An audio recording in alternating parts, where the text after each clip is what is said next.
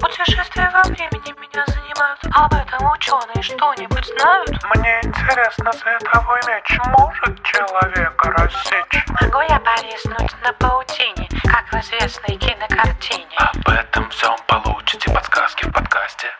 Это вам не сказки. Это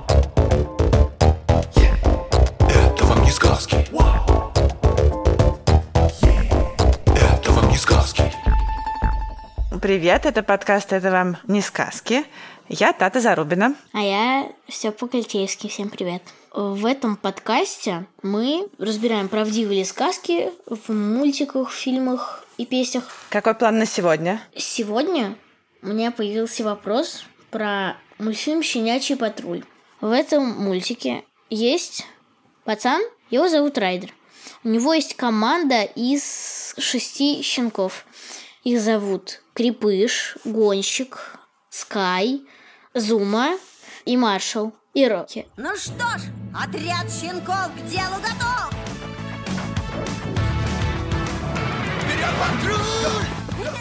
И они помогают Райдеру спасать город. Среди них есть собака пожарный, собака строитель и даже собака летчик. Вот. И вопрос такой: могут ли собаки помогать людям? Класс, отличный вопрос. Конечно, собаки могут помогать людям, ведь они же недаром называются друзьями человека. В общем, мне кажется, это не секрет, что собаки могут помогать людям.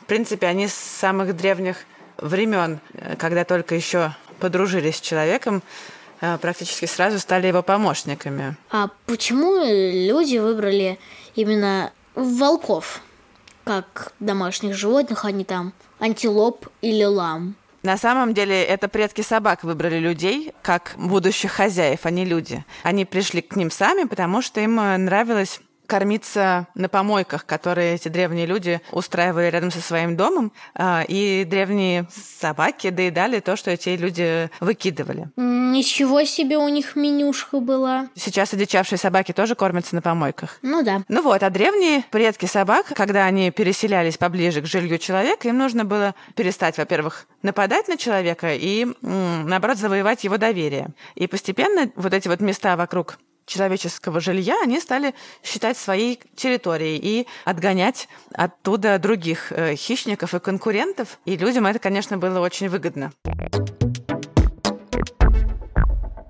Вообще-то собаки за те тысячелетия, что они живут рядом с людьми, довольно сильно стали уже отличаться от своих диких сородичей. Помимо того, что у них очень, понятно, изменился рацион, а, они питаются совсем не так, как волки, которые охотятся на крупную добычу. Но и у них очень изменилось поведение, поскольку их очень долго отбирали на послушание человеку и на то, чтобы они были максимально обучаемы. Современные собаки, конечно, очень сильно отличаются даже от прирученных диких волков. Если ты возьмешь, э, станешь приручать маленького волчонка, он, конечно, будет гораздо более домашним животным, чем дикий волк, но все равно он останется диким животным. Он не станет домашней собакой никогда. Тат, у меня вопрос. Многие очень люди знают, что животные помогают в охоте, полицейским они помогают, они помогают просто настроение поднимать. Мне тоже собаки много раз очень сильно поднимали настроение. Как? Не знаю, просто приходили ко мне, я их гладил. И так они мне и поднимали настроение. Как звали твою собаку? Мою собаку звали Урсула, а, но теперь э, у бабушки новая собака Вольтик. Правда, я ее боюсь гладить, потому что он кусачий. А, но перейдем к вопросу. В щенячьем патруле какие-то невероятно странные профессии. Собака-летчик, собака-пожарный, собака-строитель. Такое вообще бывает. Вообще, да, у собак бывают супер неожиданные профессии. И э, еще интересно, как некоторые собачьи профессии возникали. Иногда они бывают не самыми приятными. Например, э, в 17 веке в Англии мясники держали собак, чтобы они помогали им забивать скот. Это были родоначальники породы бульдогов. Но затем этих собак стали использовать для совершенно другого дела. Они в те времена очень было популярно такое развлечение, очень зрелищное, когда собаки должны были забивать быков. Вот и, собственно, этих бульдогов стали использовать для того, чтобы они забивали быков на этих зрелищах и стали разводить их как спортивных собак. У бульдогов э, так устроена челюсть и пасть, что они могут э, схватить животное, причем они в основном хватают за голову э, мертвой хваткой, так и даже говорят бульдожья хватка, и практически невозможно из нее выбраться. Но потом, конечно, это развлечение было запрещено, и бульдоги постепенно превратились в домашних любимцев. Но крепыш это же бульдог. Ой, ужас какой. Такой с виду добренький. А такое прошлое. Ну, сейчас-то они уже все-таки вполне безобидные домашние собаки. А чем занимается крепыш в мультике? Он строитель. Крепыш, надо вытащить ее оттуда. Долг зовет, крепыш вперед! Фу, ковшик! А, это он и есть строитель, понятно. Несмотря на то, что таких э, странных профессий сейчас, конечно, уже нет, у современных собак очень много других профессий, и иногда собаки справляются со своими задачами гораздо лучше людей или техники. Например, собаки находят мины, которые не могут обнаружить приборы, они могут найти наркотики или взрывчатые вещества, когда просто, не знаю, вот они могут идти по аэропорту, да, и унюхать что-то. Ну и собаки тоже, как ты, наверное, слышал, спасают людей, пострадавших в катастрофах, отыскивают пропавших людей. Например, если кто-то заблудился в лесу, они могут пойти по следу и найти. Ну и собаки-спасатели дежурят на пляжах, э, в случае чего могут броситься на помощь. На пляжах? Да, спасательные службы, вот, которые дежурят на воде, они действительно часто используют специально обученных собак. Ты сейчас про Зум говоришь, да? Наверное, да. Он же там как раз занимается спасением э, в воде. Зума, Скай поможет тебе найти Франсуа. Ныряй глубже! А гонщик, я так понимаю, помогает с полицейским, да? Ну, овчарки действительно очень часто используются и в армии, и в полиции. Так что да. Гончик, ты должен забраться на вершину горы. Мы затянем туда Джейка. Всегда рад служить.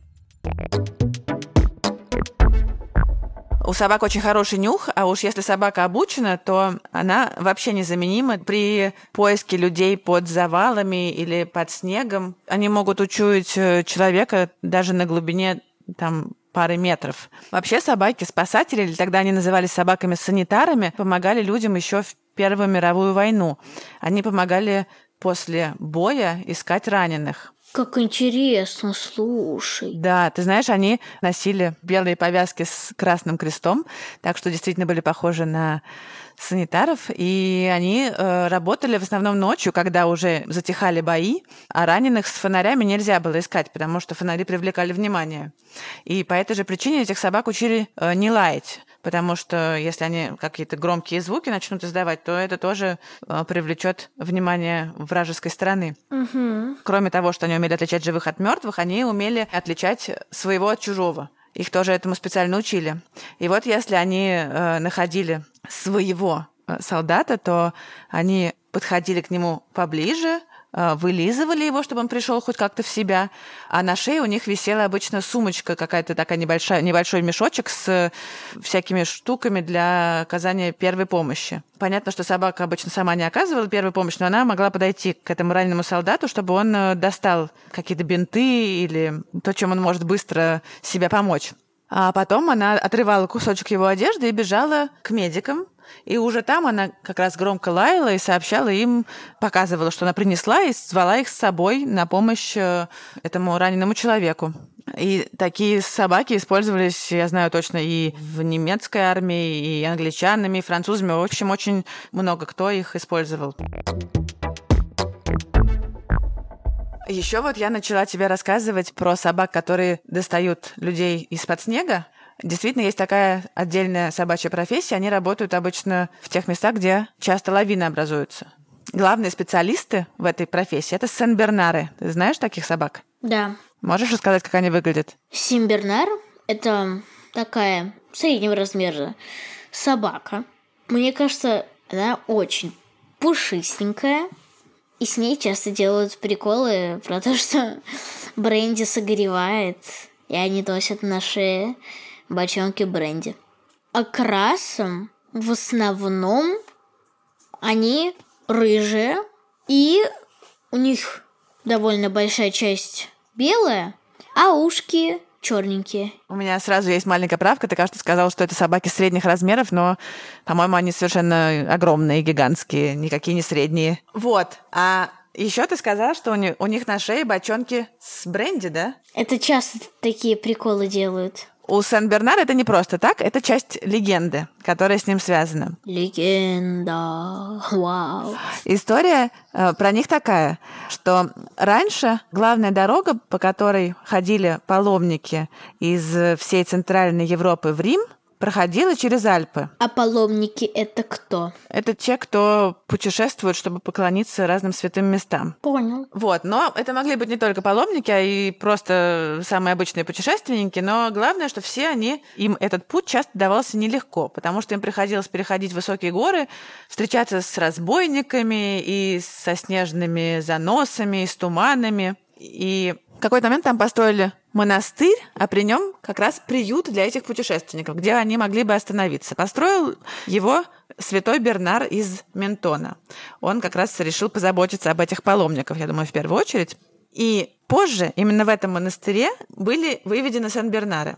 Сначала собаки там появились, как во всех других местах, просто для охраны, тем более, что там часто орудовали какие-то грабители, разбойники вокруг. Конечно, нужны были собаки. Но в какой-то момент монахи стали использовать этих собак, чтобы помогать заблудившимся людям или тем, кто попал в лавину. Если человек э, оказался под снегом, они его откапывали. Если человек просто заблудился, они его находили. И чтобы отогреть, они вылизывали его лицо, а потом приводили помощь, если человек сам не мог идти.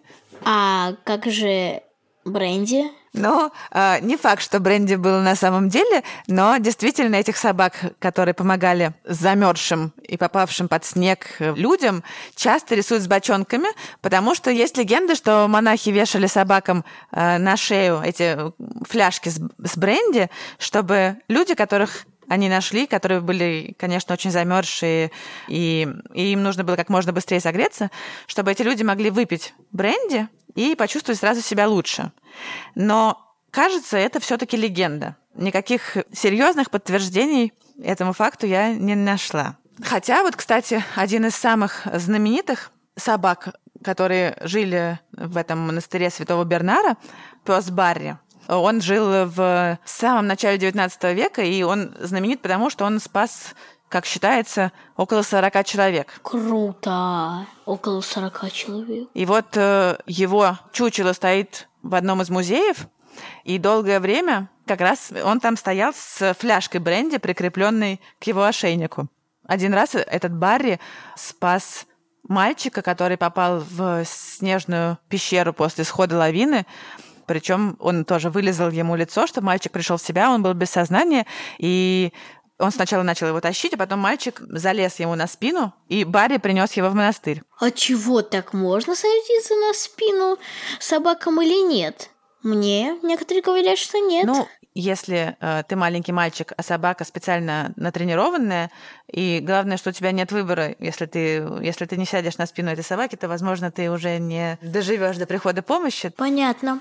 От этих собак, которых э, монахи стали обучать э, помогать замерзшим и пропавшим в снегах людям, пошли Сан-Бернары. Святой Бернар и монастырь Святого Бернара – это их родина. Теперь они так и называются.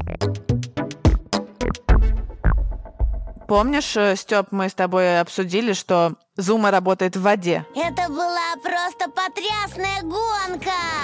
Все дети любят играть, даже дети дельфинов. Он лабрадор, но кроме лабрадоров в воде работают еще ньюфаундленды. Эти собаки были выведены на канадском острове, который называется так же, как и они сами, Ньюфаундленд. Эти собаки огромные, похожи на медведей, у них очень густая шерсть, которая почти не пропускает воду, а еще у них перепонки на пальцах лап. Благодаря этому они быстро плавают. И плавать они могут даже в очень холодной воде. А еще они прекрасно ныряют. И эти собаки помогали рыбакам еще очень давно вытаскивать сетью из воды. И если кто-то падал из людей в воду, то они тоже помогали этим людям выбраться на сушу. Кстати, лабрадоры, они происходят изначально оттуда же, откуда и Ньюфаундленды, с того же самого острова. Понял.